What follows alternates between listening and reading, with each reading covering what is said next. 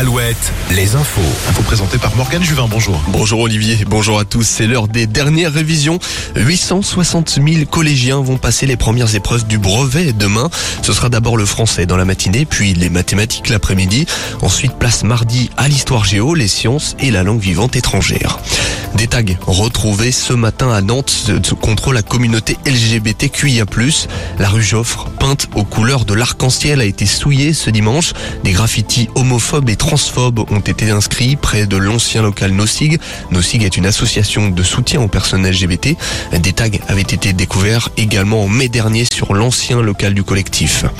Un appel à témoins pour retrouver un octogénaire en Indre-et-Loire. L'homme âgé de 85 ans a disparu vendredi à Veigné. Il aurait une voiture Ford Fiesta de couleur jaune doré. Il serait vêtu d'un polo blanc et beige, d'un short gris. Les recherches des gendarmes n'avaient rien donné hier. Le plus beau marché de France, couronné la semaine prochaine dans le journal de 13h de TF1. Après les halles de Narbonne l'an passé, trois marchés du Grand Ouest sont en lice cette année. On retrouve parmi les 10 sites sélectionnés le, marché de Vannes, de Thouars et celui d'Argenton-sur-Creuse. Le vainqueur sera révélé dans la semaine. Il l'a fait à une semaine du Tour de France. Le Brestois Valentin Madouas est devenu cet après-midi champion de France de cyclisme.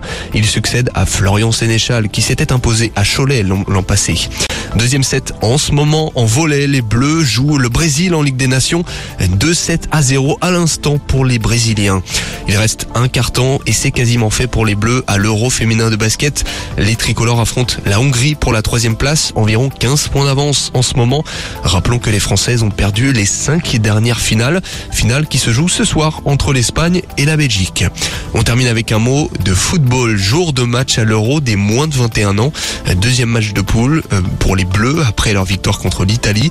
Coup d'envoi contre la Norvège à 20h45. C'est en football masculin.